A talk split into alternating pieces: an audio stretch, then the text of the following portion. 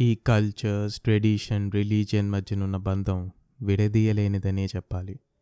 ఒకదాని నుంచి మరోటి పుట్టిందనడంలో ఎటువంటి సందేహం లేదు.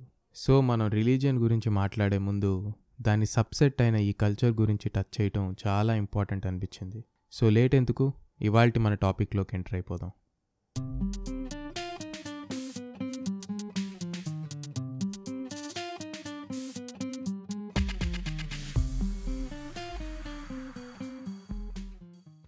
జపాన్ మనకన్నా nine times smaller in area size but ఈ రోజున బ్యూటిఫుల్ ఇన్వెన్షన్స్ అన్నీ అక్కడ నుంచే పుట్టాయి. ఒక ప్రోడక్ట్ మేడ్ ఇన్ జపాన్ కావడానికి మేడ్ ఇన్ చైనా అవ్వడానికి చాలా డిఫరెన్స్ ఉందనే చెప్పాలి.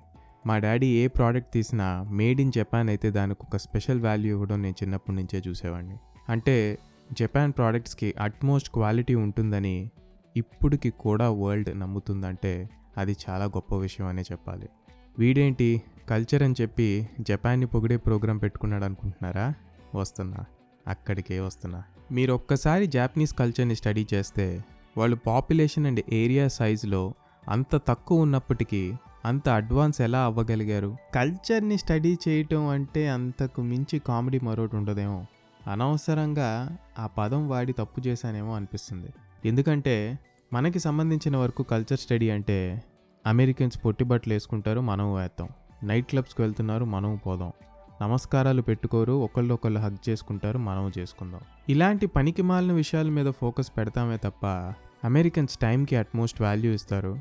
వేరే దేశంలో ఆఫీస్ టైం దాటాక ఒకడు పని చేయడానికి మేనేజర్స్ అస్సలు ఎంకరేజ్ చేయరు. ఎందుకంటే వాళ్ళ ఒక ఎంప్లాయీకి ఆఫీస్ దాటాక కూడా బయట వాడికంటూ ఒక లైఫ్ ఉంటుందని బలంగా నమ్ముతారు. దీన్నే మనం వర్క్ లైఫ్ బ్యాలెన్స్ అంటాం. అక్కడ పెట్రోల్ బంక్లో పనిచేసేవాడు రాత్రి అయితే ఒక సాఫ్ట్వేర్ ఎంప్లాయ్తో కలిసి కూర్చుని ఒకే బార్లో మందు కొడతాడు. ఇద్దరికీ మర్యాద సమంగా ఇవ్వబడుతుంది. డిగ్నిటీ ఆఫ్ లేబర్కి నిజమైన నిదర్శనం ఇది. నీకు తెలియని వ్యక్తినైనా సరే నవ్వుతూ పలకరించు. గుడ్ మార్నింగ్ చెప్పు విష్ చేయి. దారికి అడ్డంగా ఉండకు. లిఫ్ట్ నుంచి ముందు దిగే వాళ్ళని దిగి నువ్వు తర్వాత నువ్వెక్కు.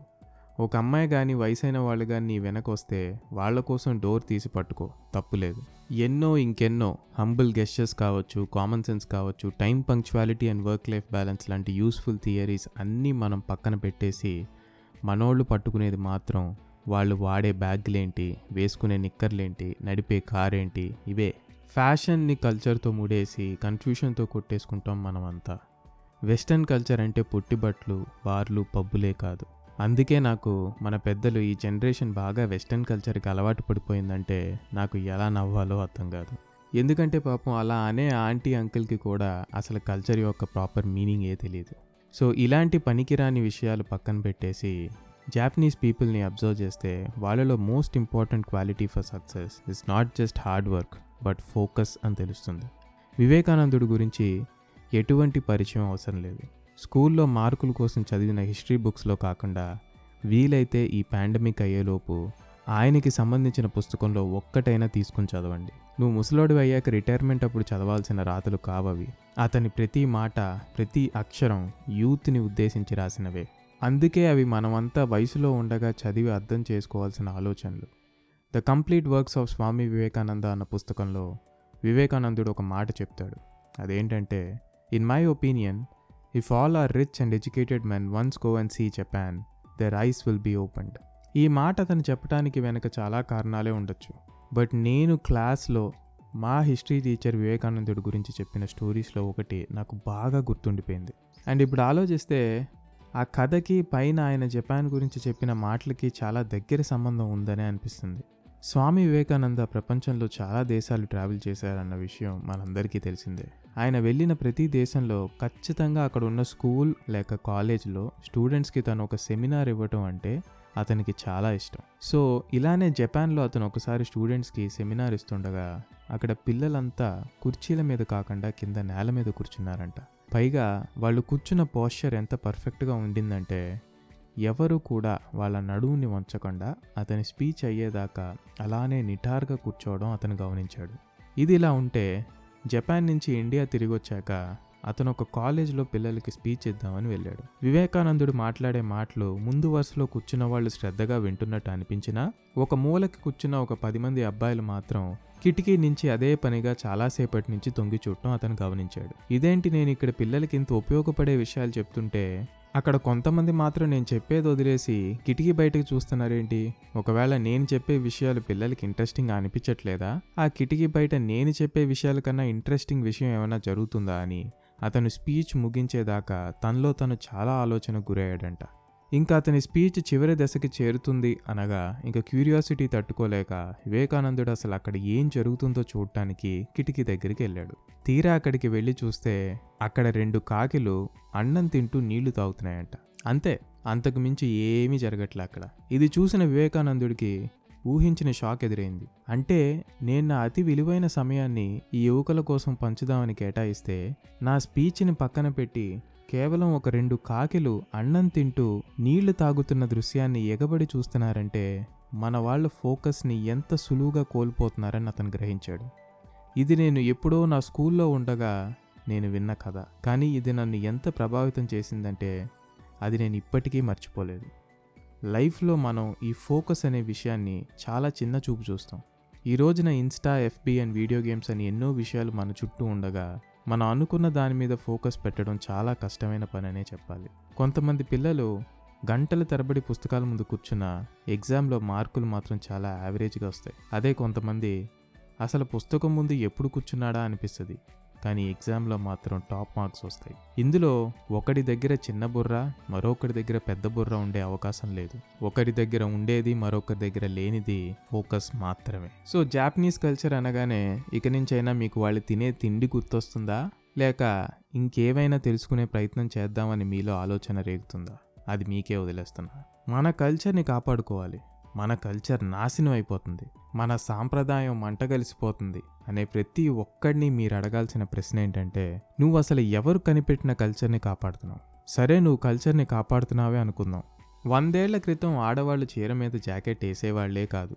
కానీ ఇప్పుడు వేస్తున్నారు. ఒకప్పుడు మగవాళ్ళు పంచగట్టేవాళ్ళు కానీ ఇప్పుడు నువ్వు ఏ ఆఫీస్కి పంచగట్టుకుని వెళ్తున్నావు? ఇది ఇలా ఉంటే మనోభావాలు దెబ్బతింటున్నాయి అనేవాళ్ళు కూడా ఈ మధ్యన చాలా ఎక్కువైపోయారు.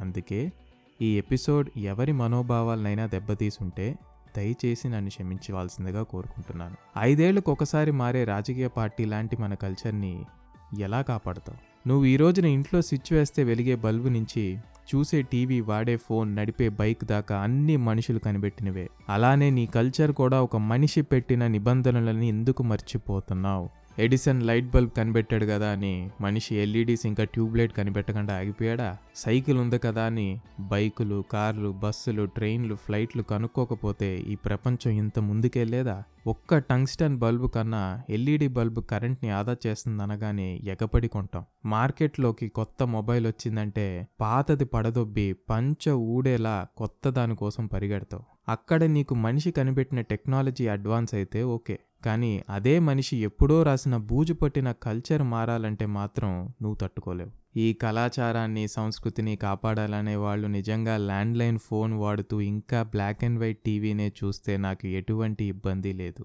కానీ ఈరోజు పరిస్థితి అది కాదు. మనోభావాలు దెబ్బతినే ప్రతి ఒక్కటి జేబులో స్మార్ట్ ఫోన్ ఉంటుంది. ఒంటి మీద ఇస్త్రీ చేసిన చొక్కా ప్యాంటు ఖచ్చితంగా ఉంటుంది. Dressing the Indian women through history.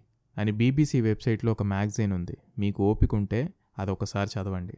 అందులో చివరిగా ఒక సెంటెన్స్ ఉంటుంది. అదేంటంటే ఆ dress is our identity but what we think of as traditional Indian modesty can turn out not to be very Indian at all నువ్వేమో చక్కగా గాలాడేలా ప్యాంట్లు షర్ట్లు వేసుకుని అమ్మాయిల్ని మాత్రం మన కల్చర్ని ఫాలో అవ్వమనే రోజే ఇందులో ఏదో లోపం ఉందని నువ్వు గ్రహించాలి. నీకు నిజంగా కల్చర్ మీద అంత మమకారమే ఉంటే ఎక్కడికి వెళ్ళినా ముందు నువ్వు పంచగట్టుకో. లేదా అసలు కల్చర్కి డెఫినేషన్ కేవలం ఫ్యాషనేనా? దానిలో ఇంకా చాలా అర్థం ఉందా అని తెలుసుకునే ప్రయత్నం అయినా చెయ్యి. చివరికి చెప్పేది ఏంటంటే మనిషి భూమి మీద కనిపెట్టింది ఏదైనా కావచ్చు. అది కనిపెట్టిన దానితో ఆగిపోదు. అది కల్చర్ అయినా రిచువల్స్ అయినా ఆఖరికి నీ రిలీజియన్ అయినా. Time changes everything. కాలంతో పాటు అన్నీ మారతాయి మారాలి కూడా. లేకపోతే మనిషి ఇంకా రెండు రాళ్ళను కొడుతూ ఒక నిప్పు రవ్వ కోసం అరగంట ఎదురు చూసేవాడంటంలో ఎటువంటి ఆశ్చర్యం లేదు. మరో ఇంట్రెస్టింగ్ వీకెండ్ ఎపిసోడ్తో మీ ముందుకు వచ్చేస్తాను until then stay safe and stay at home దయచేసి మాస్కులు పెట్టుకోండి రాయ్యా. మన దాకా వస్తే కానీ తెలియదంటారు అది కరోనా విషయంలో ఖచ్చితంగా నిజం. అందరం మాస్కులు పెట్టుకుందాం.